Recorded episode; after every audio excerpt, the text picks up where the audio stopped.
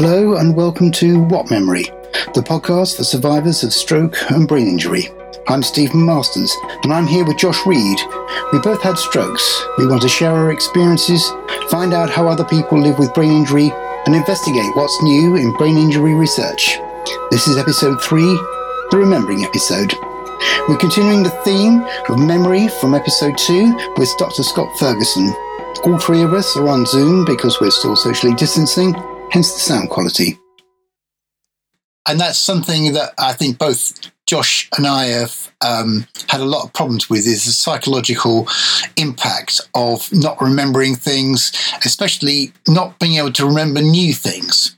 So when I when we first started on this podcast, we quickly found that one of the big problems was that I couldn't use the software because I never used it before, but I couldn't learn it. I would no, I would learn how to press one of the buttons and then instantly forget. And then I would make notes about how to do it, but I forget where I put the notes or the notes didn't make any sense anymore. Remember, we had about six months of this trying to put all this oh, together.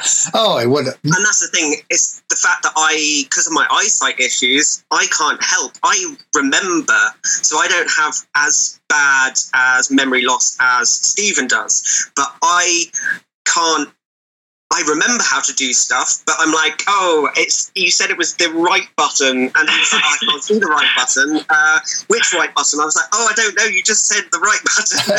so, yeah. So you've got the, the, the memory from one and the, the vision from another, and trying to bring the two brains together. It's essentially yeah, well, well, they usually say that two heads are better than one, but in our case, it, it's, it's half a head makes up one. That's how it works, really, with us. how? What, what, if I might ask, is it what? What do you feel?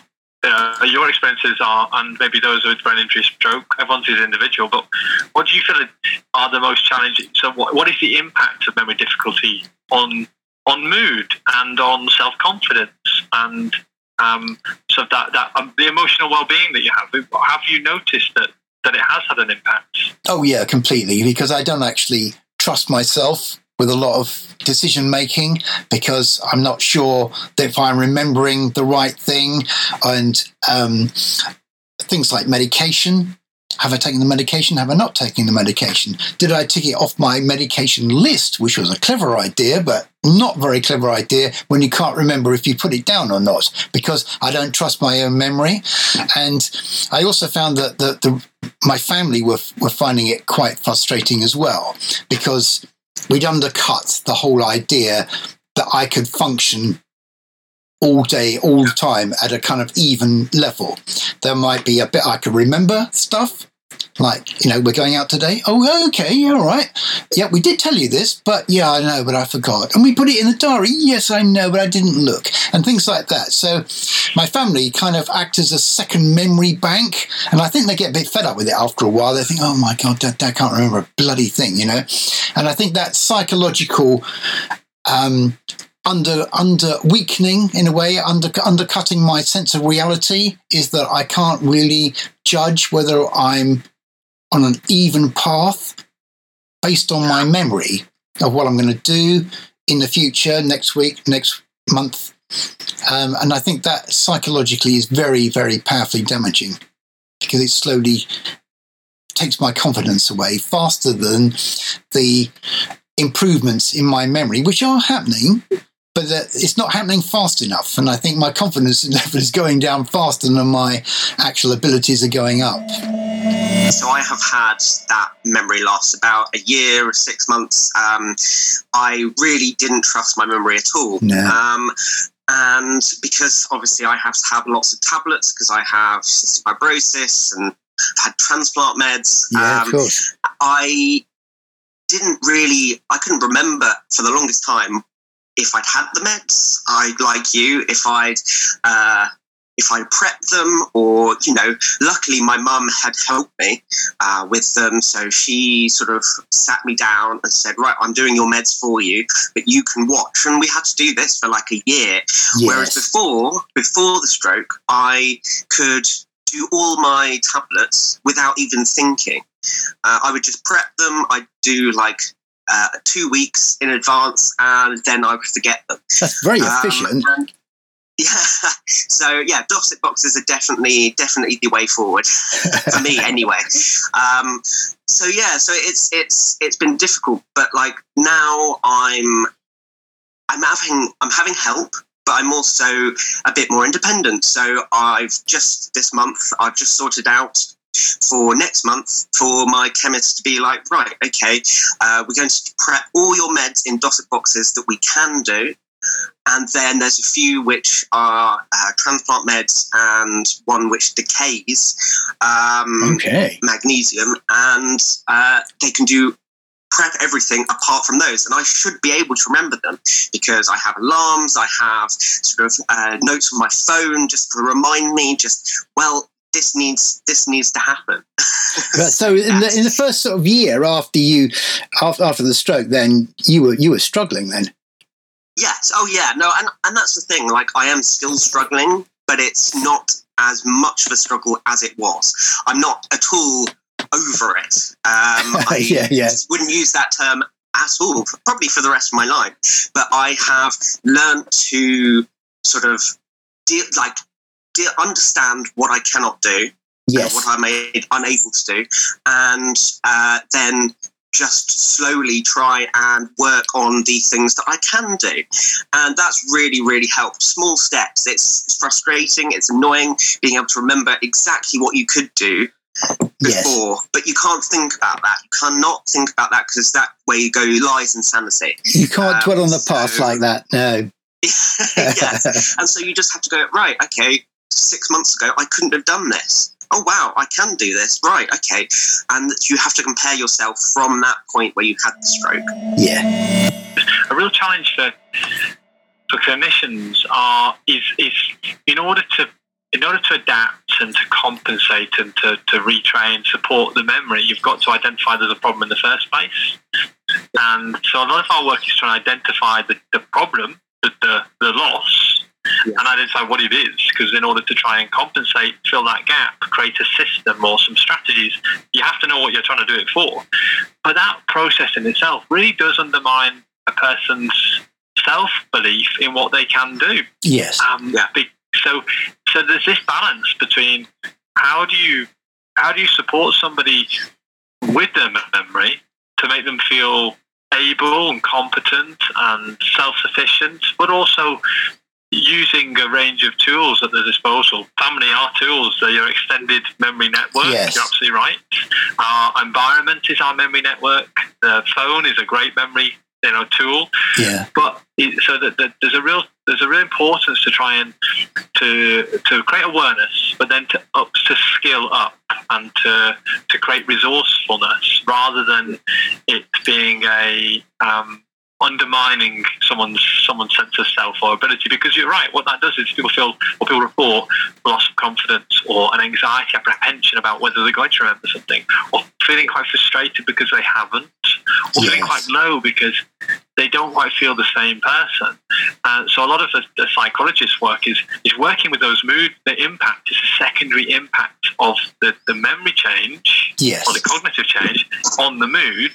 Um, but but in the process is trying to get them to feel that they have a uh, res, you know, resources to draw on and a, and, a, and a resilience that they have it within themselves, and that's quite a hard balancing act as well.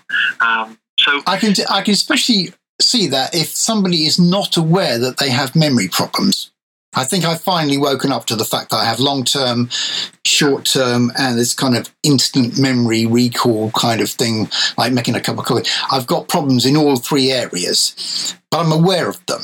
But I, I can imagine that if you're not even aware that you've got a memory problem, that must be incredibly confusing in trying to piece together what your life is, especially your past life because you don't actually know if you've got a past life. It's like you're just existing, aren't you?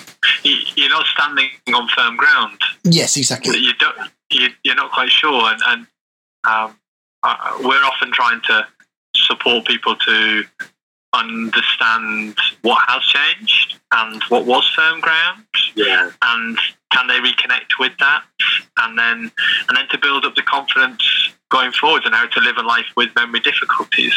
That's a challenge. That's a challenging. That's a challenging process. Um, and that's challenging from a professional perspective. But I can't. I can't even begin to imagine what it's like to live it. And uh, I, I, suppose the, the Stephen and Josh, you probably have have much more to add as to what what does it feel like. What does it actually feel like? It's very alienating, well, isn't it? It's a very strange yeah. alienation. Yes. Very isolating. It's like, yeah, it's as you said, it's like you can't trust your own thoughts and beliefs. You're like, right, do I actually think that, or has someone just said that to me? It's like, um, so I remember, so I was I was in a coma uh, for two weeks, and I remember being told, "Oh, this is what I did. I pulled my tubes out. I was an awful patient." Um, really, I can't imagine. yeah. Ah, well, but that's the thing. It's like, so now I'm like, oh, that's my memory. That must have been my memory of knowing that. But I'm like, no, my mum told me that like six months after it had happened but I have now integrated that as my thought because I'm like, I need to try and grab hold of something to make not make this gap, this this hole that's in like the coma and for almost two weeks before as well. I had memory loss. Um, just to just to try and fill that in with anything. It doesn't matter what it is. Um, and now I'm sort of like, right, I've got to actually know. I know that's not right. I know um, that something I, I, did this actually I did this um, and I laid in bed and was in hospital for a month or two months and that's what I need to accept rather than thinking oh I did this I did this I did that. Oh I listening to other people and thinking it was my memory. What, what's really interesting though Josh is that the, the people uh, we often think that the, the memory is, is lived experience. It's what we you know know to be fact and what we've you know seen or heard or or so on. It, and it's that we so we experience. But actually the brain doesn't doesn't can't determine whether something is real or not. Okay. so we we the only indicator about what might be a an actual event is that it's just got a stronger um, or more detailed information surrounding it. So if it's real in that we've experienced it, it's more likely to have an emotional tag It'll have a greater emotional tag. It'll have sensory information. Um, so it's, it's got a greater weight. So a real an actual event is going to be held is going to be held more likely in our memory because there's more to it and there's oh, a greater really? emotion. And emotion is key to memory formation. Without emotion, we, we don't form memories. Stronger the emotion, stronger the memory. So okay. if you have an, an event that's been told to you, but you can't record it, it's actually a very weak set of information. But if it's nothing to replace, it will become yeah. the memory you have. And later on, you won't be able to distinguish. The brain can't say, hold on, now that was real, no, that one wasn't. Yeah. It just takes it for what it is. And that's it's really fascinating how we kind of do that with all of our memories. We, we're continuously updating them. We're continuously changing them. They're not the original memory. Um, it's it, it's again the memory is not something that's static. It's it's fluid. It's it's and it's and lots of people do say Josh about that. So what did I do within that time when I came out from a co uh, from a out of a, co- a coma or in a confused state and. Yeah. And they want to know, and they're often told by loved ones, and it's really important to know. And that then becomes the memory that they have. And then they read something else, and they go, "Hold on, yeah. That actually happened as well. And then they're building up that, that solid ground to start from because I'm guessing is if you if you're confused and not sure what's happened and your memory's quite poor, then you want to firstly go back and say, well, let's just get the basics. What just happened? And then build from there. Yeah, I definitely so, agree. So, so, what you're saying is that, that a memory isn't just like a, a photograph that you store and file away is uh, if it has an emotional underpinning to that photograph is is an experience that you recall for emotional reasons it will resonate more and you will remember it more for that reason. So the, the memory is not a purely visual one or uh, an audio one. It's combined with a lot of other it's, it's a combination. Wow, so it's okay. that network of emotion, visual, sensory. So what we smell, what we taste, what we you know what we hear, it can those can all be the part of a memory network. So it's often like you hear something on the radio and you go, ah, oh, Yeah. So I, I hear a song and I, it takes me back to being in a certain place. This is Yeah, true. and that's Yes. because that that's part of your network. Um, and the same with the taste. Or so Yeah. it, it's really interesting how again memories are then formed within networks and can be reactivated in networks. And then how people following stroke brain injury are trying to a form new memories. Well, there's some ways of doing that by making things uh, more connected. Um, Right. so learning through association, having connections with you know uh, the different aspects of a memory, or how they recall what they've experienced by using one of those connections. So a, a cue, of, you know, a video or a Yeah. photo or a taste might give a cue.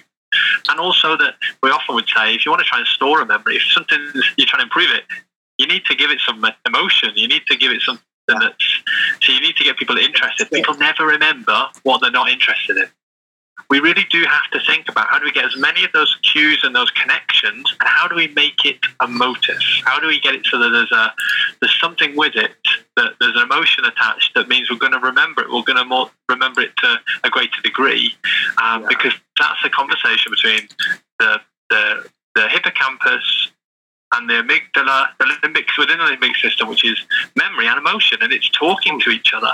They're really Yeah. important that they talk to each other, which is useful when we're trying to improve our memory. So there's lots of little things that you can come out with how to improve memory through knowing how memory operates, how it works. Yeah. Understood.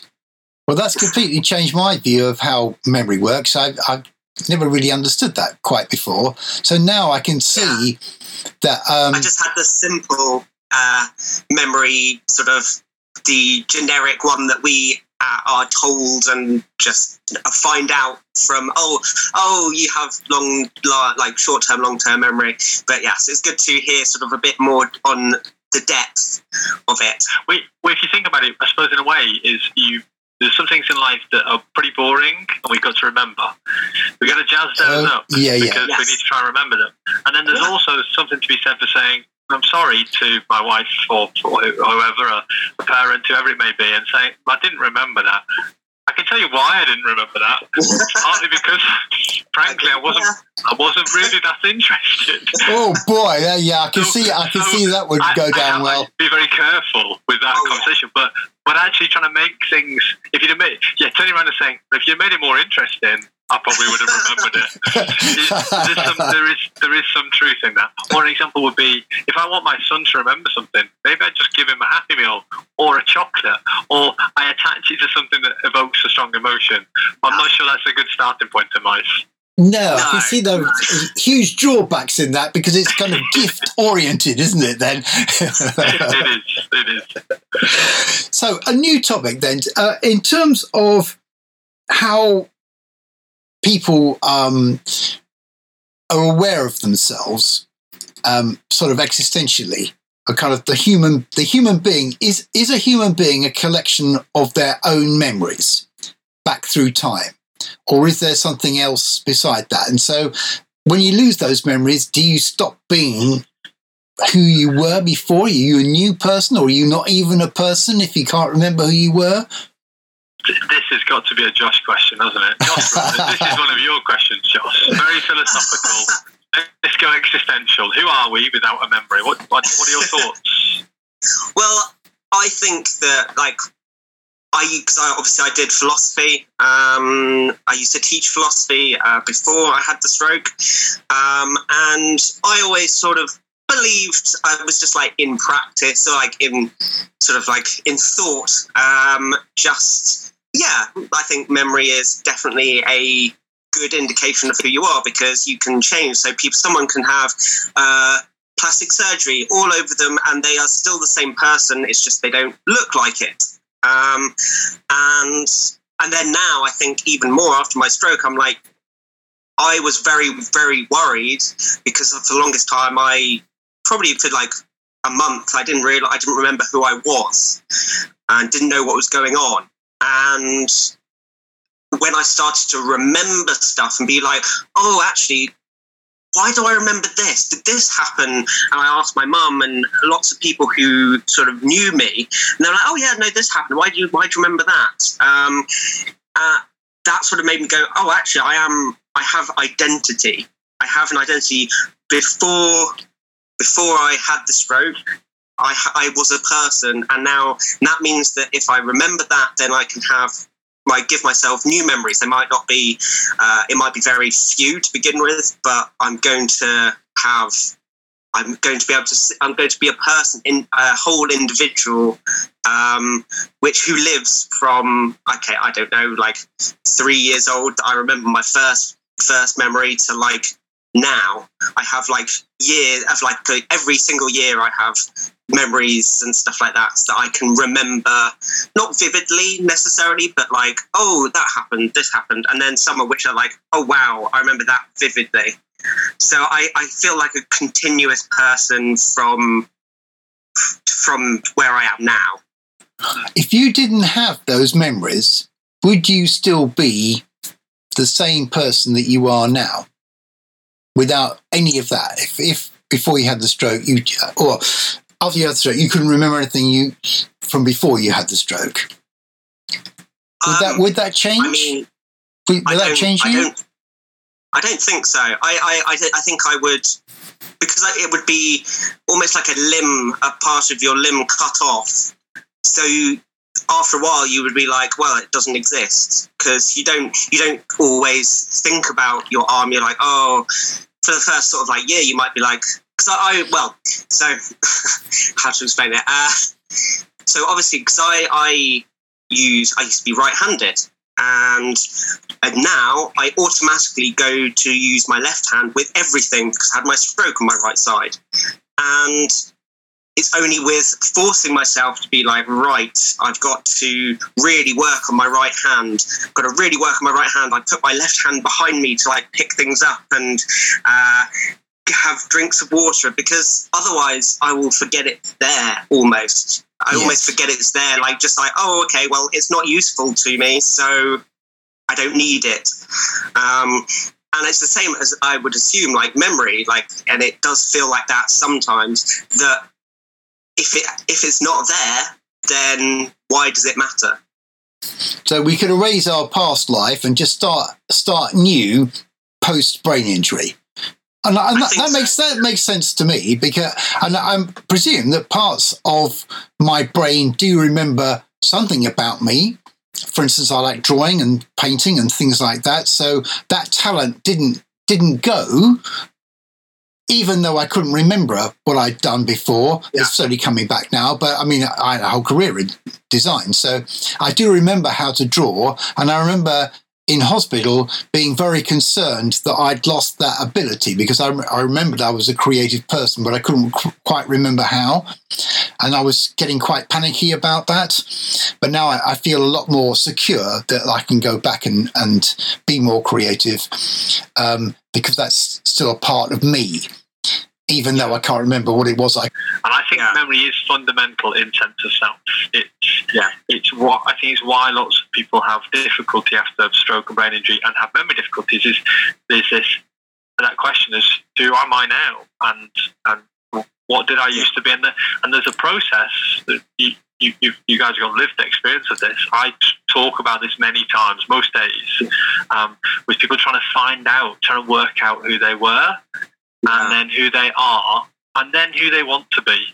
And yes. that's uh, that's something that's really important psychologically. Absolutely, absolutely um, and, right. it, and it's very individual. It's very individual, and but memory plays a significant role in that. Those who have better memory are going to find that a lot easier. Those who have very impaired memory, it can be extremely challenging. Um, yeah, so I totally agree. I think, and I think, I think in my world, it is just as you described: is who was I, who am I now and who am I going to be? And I think those three areas are just kind of constantly recalibrating all the time as bits of my brain come back again.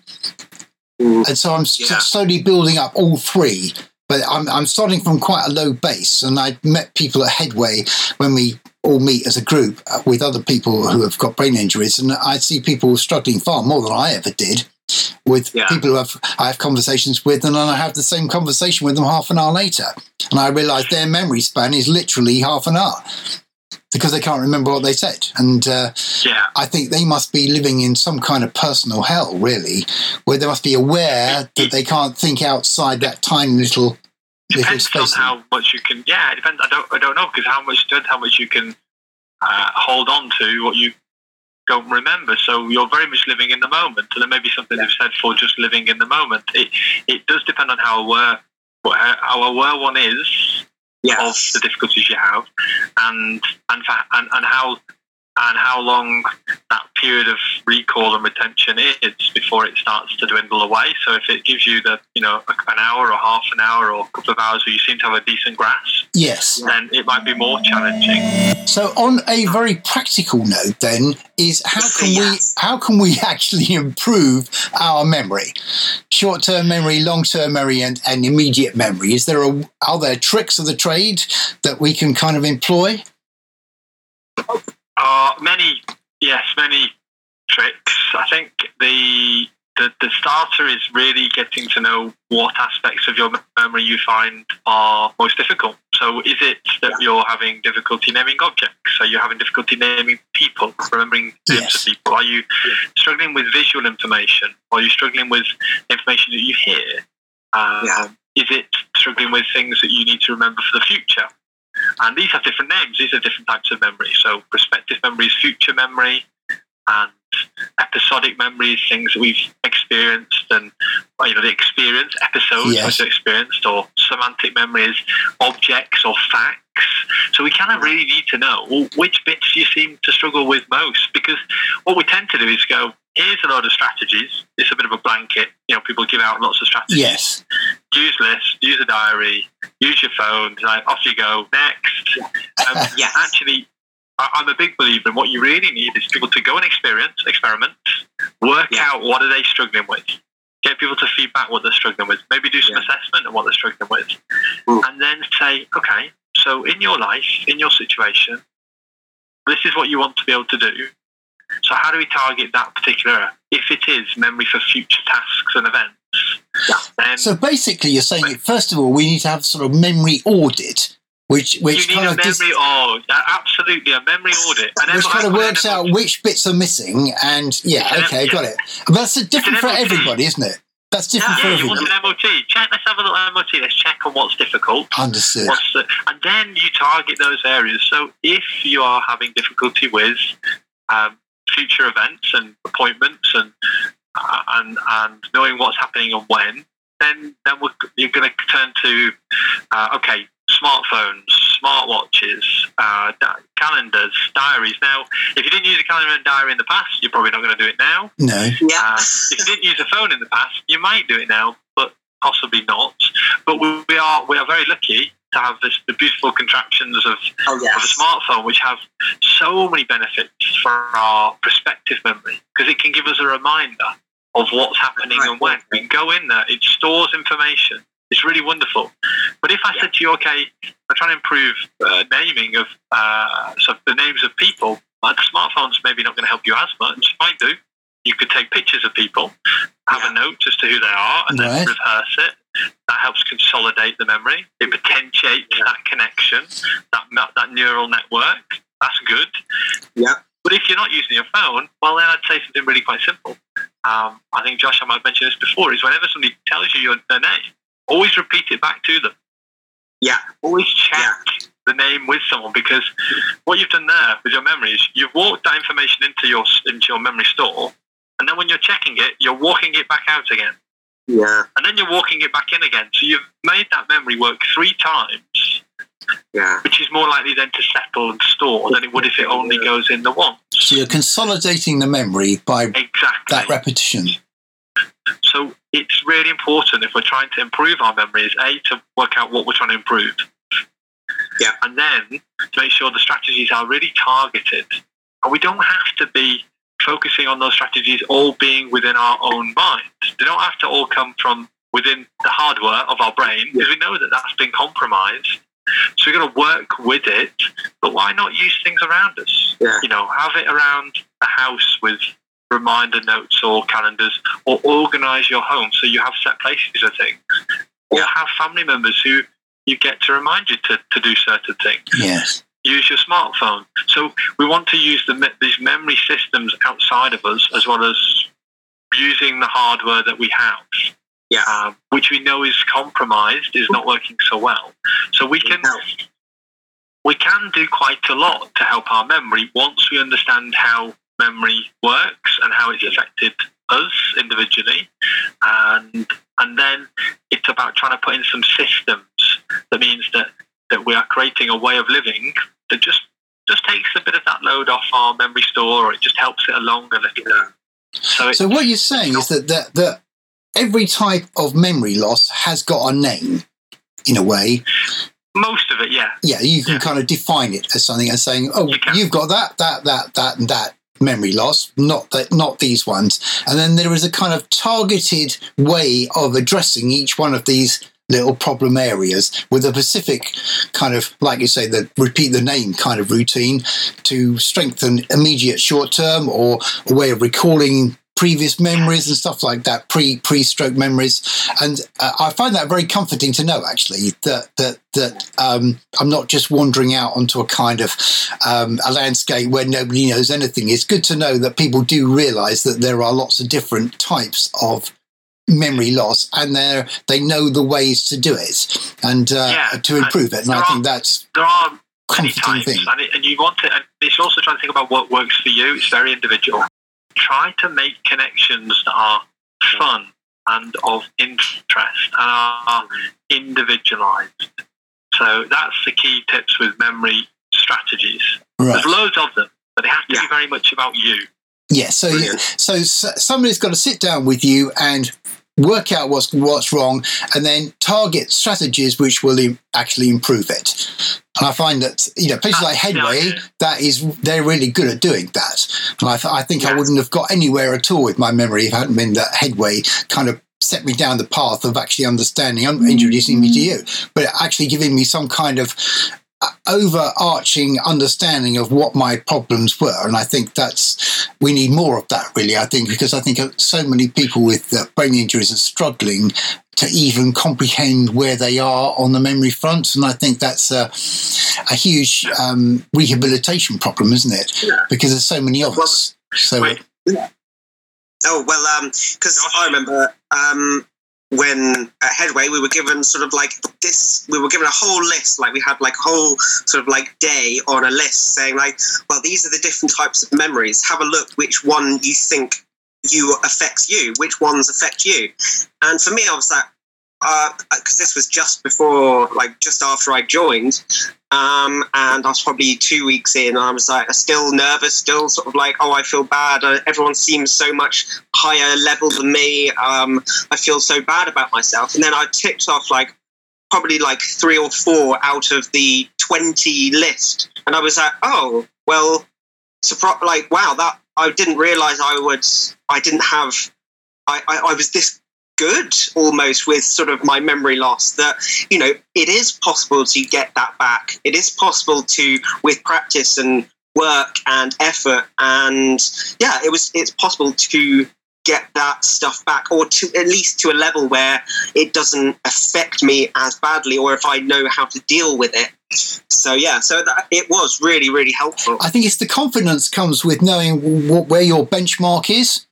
When if you can benchmark where you are in the memory stakes, high or low, whatever it is, once you know that, it's incredibly confidence boosting in terms of you think, well, okay, I'm, I'm, yeah, not as bad as I thought it was, worse than I thought I was in this in this area, and I think that calibration is very, very, very important to do because without that, I would be totally floundering. I think. Rehab starts in hospital It then is in the community with the NHS, who are unbiased by the fantastic work Yeah. by the local rehab services. But then there is also then a time for Headway and a head time for Stroke Association because they can continue to support that self-assessment, self-discovery, looking at strategies. I think it's a nice progression of as people get better, Yes. they can almost do more. They can self-assess more, uh, and that's that's really really important that that services offers that because otherwise you, people don't know a what's difficult necessarily. They have to help. They need some support finding, and then what they can do about it.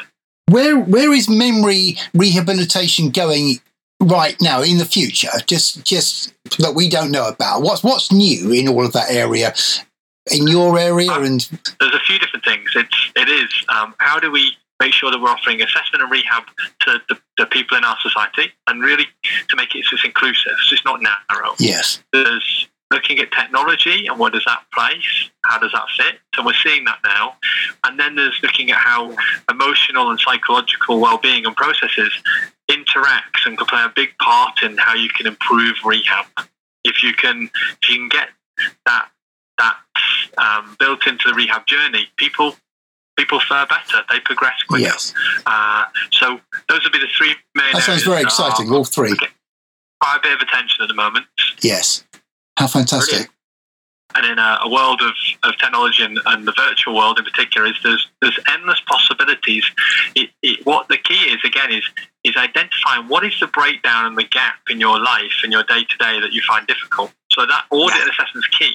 And then the idea of assistive technology is if you have the ring, but the ring has been broken with, by the stroke or the brain injury, you want to find something that's going to fit that gap of the break to make that ring whole again, to make it so it's circular. That allows the process to continue. So if you put that in your day to day, it's thinking, well, Alexa, always caution with Alexa in terms of the security settings and who has access to your data. I think that's really important um, to make sure it's set up correctly. But people, some people do find that Alexa or, or likewise similar products can be available. That you have that you have this ability to put information into the cloud that then you can draw on a later point. So Yeah. what Right. you're doing there is you're using a technology that is taking the demand off your brain because the brain is always having to work harder. And you say, I'm going to place Yeah. it somewhere else for a little while, but I know I can access it. Or that device is going to remind me. So smartwatches, um, smartphones, Alexa are something we talk about a great deal with people because they've got lots of ability, lots of potential to to close the ring to help you Understood. complete a, a task. So whether it's forgetting a shopping list or remembering you need something from the shopping and then forgetting before you write the list so it never gets on the list. Whereas nowadays you can say Siri or Alexa or Whatever. like I always like it's quite nice doing that in this way because anyone's listening aloud it's probably going to activate some of these things. Oh, yes, of course it is. But- Yes. But you can then Sorry about that, guys. onto- you can log it on to a list which will remind you later. So you can ask it to prompt you. And I think that's the key is you're with these with the technologies, you're asking it to prompt you later to do something. But there are multiple ways you can use this. You can take photographs to aid memory. You can create Yeah. photo albums or photo diaries. You can have video of experiences. You can take a video of what you're doing that you can then reply. You can you know re- review later, which is rehearsal. Which So, can what are you saying basically that memory. some of these technologies are basically sort of alternative brains? We're, They're yeah, all we're ex- or outsourcing. brain Uh, extensions. Stephen, we're outsourcing. We're just outsourcing. We're outsourcing our brains. We can't. We can't do this so well. People have a fear about this. They think, "Oh no, don't outsource because then I won't be able to do Yeah, it." yeah, yeah, okay. That's rubbish. If you're if you're in a dementia process, so if you're with Alzheimer's or vascular dementia, that's later life often. Um, they say use your brain or you'll lose it. But so that's relative. You want to keep it active. Yeah, Good. But after brain injury and stroke, it's not about use it or lose it on its own. Actually, what you want to do is keep it active, but don't Yeah. wear it out. Also outsource. Clever. Play clever. Use I like it. I like this idea. This is a so brilliant idea. I think there's a lot of movement in terms of strategies with technology, and I'm sure there could be a further podcast on this alone. It's huge, you know, it's huge Yes. area. I can I can feel a the- podcast in the making even as we speak. I say. Virtual reality is another thing in terms of the early days of assessment and rehabilitation of quite set and specific tasks. Without having people move, you can get them to be doing a whole range of mental processes or Yeah. physical processes, but within a hospital or uh, uh, home environment where mobility Wow. is restricted. Yeah. So if you think about if you have a headset and you've got certain tasks that you can follow with simple instructions, you are exercising the brain without having to go very far. And Yeah. that is something that has got great potential for for encouraging those connections. What we have to be mindful of is we don't want to overdo it because it fatigues us. So Yes. it's it's I think there's there's a huge area of virtual reality that's on the horizon. Might put me out of a job. Um, and there's, and then and, and the so. use of technology uh, is in terms of strategies and compensation is really is really important to Right. be to be keeping an eye on. So the roundup on all this, this this then is that memory loss isn't just a blanket phrase to cover every kind of memory loss. There are specific memory losses for um, long-term memory, short-term memory, instant recall memory, and they all had different names like respective, episodic, semantic, stuff like that. And each one, secondly, each one has its own rehabilitation technique. So it's not a big, big overarching memory loss. I've lost it. There are specific things with specific treatments, and I think that's great. Well, yeah, definitely, definitely.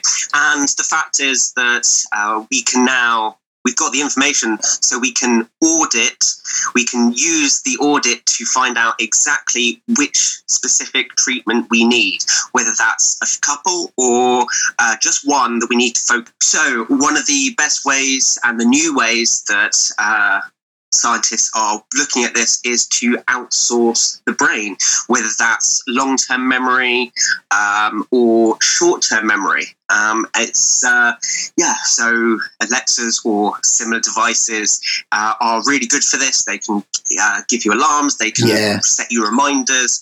Um, and, you know, as with uh, memory banks, then you can have uh, photographs to show you all of your whole life. We were hoping to make the two What Memory Memory episodes to coincide with Memory Loss Week, an awareness raising campaign organised by Headway, the brain injury rehabilitation charity. Obviously, we forgot which week was Memory Loss Week. Who'd have thought? If you're coping with memory loss as a result of brain injury, we'd love to hear from you. Email us on whatmemory2 at hotmail.com. That's W H A T M E M O R Y, followed by the numeral 2 at hotmail.com. What Memory is our personal podcast. Any views expressed appear to our own or the personal views of our guests. We are not expressing the views of any organisation or business. Our thanks to Dr. Scott Ferguson for joining us on this podcast, and thanks to our amazing sound editor, Jamie Rutherford, professional sound producer and fellow brain injury survivor. Okay, we're done. The only thing we know for sure after brain injury is that the future is unknown and daunting, but it's only going to be brighter if we plan for it to be that way. Bye for now.